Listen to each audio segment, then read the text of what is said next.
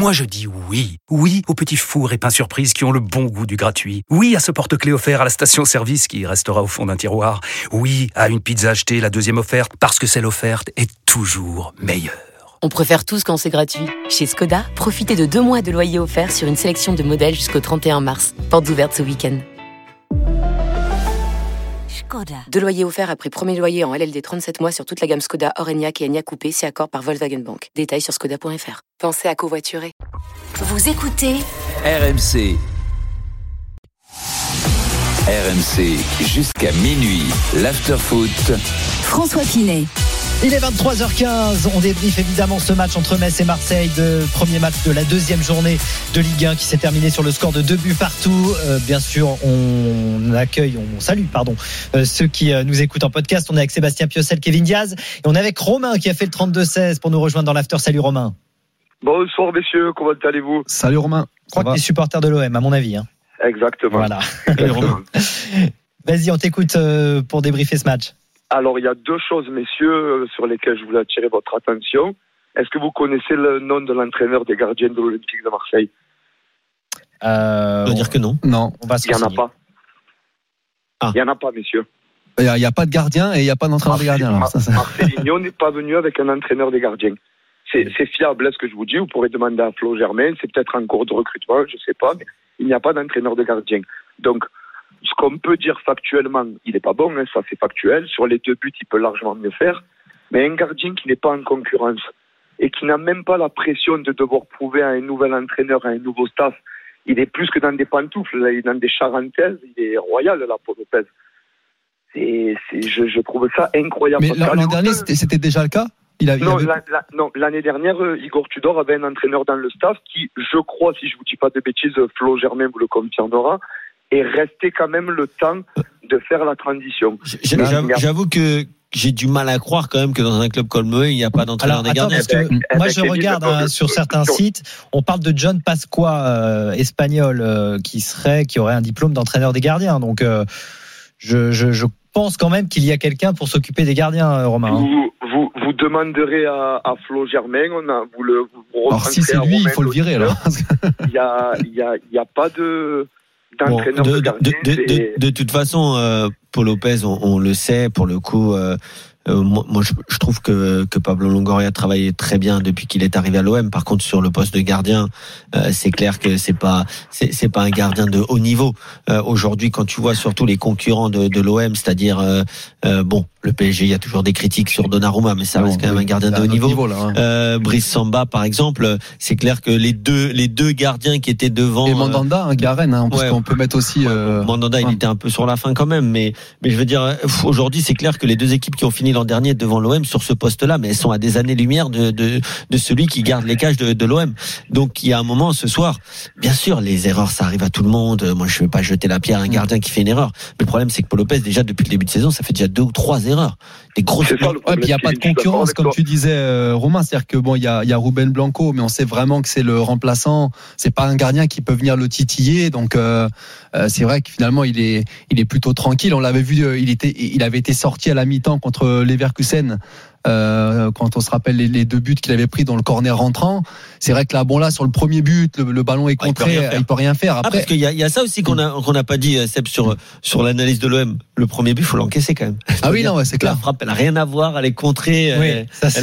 Ouais. Ah, vraiment, c'est. Là, effectivement, ah, ben pas de chance. Ça, c'est c'est le deuxième point que je voulais aborder. On a vraiment un gros manque de réussite quand on regarde l'effet de jeu des matchs sur la semaine hein, entre le entre le, le Pana et Metz c'est quand même incroyable. On se retrouve deux fois à devoir mener, breaker. La VAR revient sur la décision. Et derrière, on perd tous nos moyens en un quart d'heure. Et je pense que vous l'aurez remarqué. Qu'est-ce que fait Marcelinho dans les deux cas où, il voit que ça commence à, tourner au vinaigre? Verretou descend d'un cran et on repasse au 3-5-2 du Tudor. Regardez comme Verretou redescend au milieu de la charnière descend récupérer le ballon. Ben, on l'a vu d'ailleurs sur les deux actions euh, avec Nico Tadze et après quand il prend le carton jaune, comme il est obligé de revenir en bas. Et après, il avait mis, après, il avait mis beaucoup de joueurs offensifs hein, sur, les, sur les joueurs qui sont rentrés. Donc, euh, tu n'avais plus beaucoup de défenseurs quand Balerdi même est, sorti, sachant que Klaus il jouait vraiment, euh, vraiment très haut. Donc tu es quand même obligé d'avoir aussi un, un, milieu de terrain qui reste, euh, ouais, J'ai l'impression, Seb, qu'ils mm. le font instinctivement d'eux-mêmes. J'ai vraiment l'impression que le, le, schéma de base et l'animation offensive est basé sur ce que donne Marcelinho en, en consigne, mais au niveau de l'animation défensive, euh, les percées de Mbemba, les percées même Capu Chico contre le Pana deux fois notamment, je trouve que c'est ce qui nous reste de l'année dernière et c'est sur ça où on a le plus de problèmes, c'est sur les phases de transition. Mm-hmm. Quand on est balle au pied, regardez, dès qu'on a réussi à poser le ballon, alors on n'a pas joué des foudres de guerre, en face à manquer de respect ni à mettre ni au Pana, mais c'est pas le haut du tableau. Euh, dès qu'on a réussi à poser le ballon, on les a mis en difficulté. On a un gros problème de réalisme, ça il va falloir le, le régler mais on a surtout un gros souci défensivement. autant, j'ai été, été plutôt positif sur le match nul de, du Paris Saint-Germain, même carrément positif sur le match nul du Paris Saint-Germain face à face à Lorient. Où je trouve que les Parisiens avaient fait un match très correct pour la première prestation au parc, euh, avec un nouvel entraîneur, avec aussi pas mal de changements. Mais encore une fois, je, je peux pas être négatif sur, à part certes euh, le gardien. On sait euh, que c'est compliqué, mais ce que je vois de l'OM, pour moi, les 11 alors c'est vrai que sur le banc, ça manque encore un peu de peut-être de, euh, de capacité à rentrer, à faire la différence. À part Fitinia, il y a quand même des, joueurs qui manquent sur le banc encore aujourd'hui, mais les 11 de le 11 de départ, c'est pas l'équipe d'Igor Tudor. Hein. Je vois pas de Caboret dans cette équipe. Euh, euh bon, euh, Balerdi commence le match, il sort, mais je veux dire, il y a, il y a quand même. Et Jonathan Klaus, c'est pas Jonathan Klaus l'année dernière. Euh, Verretou, Rongier, pour moi, c'est les deux meilleurs milieux de terrain, même si j'aime bien Kondogbia. Mais aujourd'hui, pour moi, Valentin Rongier, c'est un titulaire indiscutable. Non, Lodi euh, est intéressant. Le Lodi est intéressant. Ouais. Sarr, il a du déchet, mais on le connaît. Hein, Ismaël Assar, on le connaît depuis Metz, mm. Watford, on l'a mm. vu, Rennes, on le connaît. C'est un mec, il a du déchet. Mais, mais, quand tu, tu, tu, te le coltines pendant 90 minutes, pff, ouais passe pas une bonne soirée. Mm. Euh, Aubameyang aujourd'hui, hein, moi je suis surpris même bon. Ah non mais Aubameyang les gars, je sais pas si on se rappelle. Je répète qu'il y a deux ans, Aubameyang c'est le salaire le plus gros salaire de l'histoire de, de, de Arsenal FC et c'est quand même un des meilleurs joueurs de première ligue. Donc euh, quand même là l'OM ils ont de quoi faire.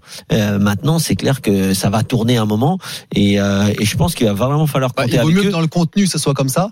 C'est voilà. quand même plus rassurant. tout à l'heure. Mais après, euh, voilà, pour revenir sur ce que disait Romain au tout départ sur les gardiens, je vous le disais, il y avait beaucoup de messages sur euh, euh l'appli RMC et sur euh, Direct Studio. Par exemple, il y a Christ qui nous dit quand est-ce que l'OM va se pencher sur le problème de gardien? avec Paul Lopez, nous avons d'énormes soucis. Nous avons laissé partir Mandanda pour ça. Paul Lopez n'est peut-être pas très bon, nous dit Pierrot. Mais si les défenseurs arrêtent de reculer et empêchent les attaquants de tirer, il n'y a pas de débat sur le gardien. Ouais, enfin, nous dit Pierrot. Bon. Ouais. Voilà. Concéder quand même des, des tirs, hein, je dirais encore là, c'est ben oui, entre guillemets. C'est ça le souci, c'est que de, à la limite, qu'il soit pas décisif, c'est pas grave. On ne peut pas demander à un gardien comme sur une saison, Mandanda nous avait rapporté des points. Mais à la limite, qu'il nous en fasse pas perdre. C'est ça surtout. Et c'est facile de critiquer maintenant, hein, parce que même Oukidja, les deux buts qu'il prend, hein, Vitinha et Soglou, il entre guillemets, lui tire dessus.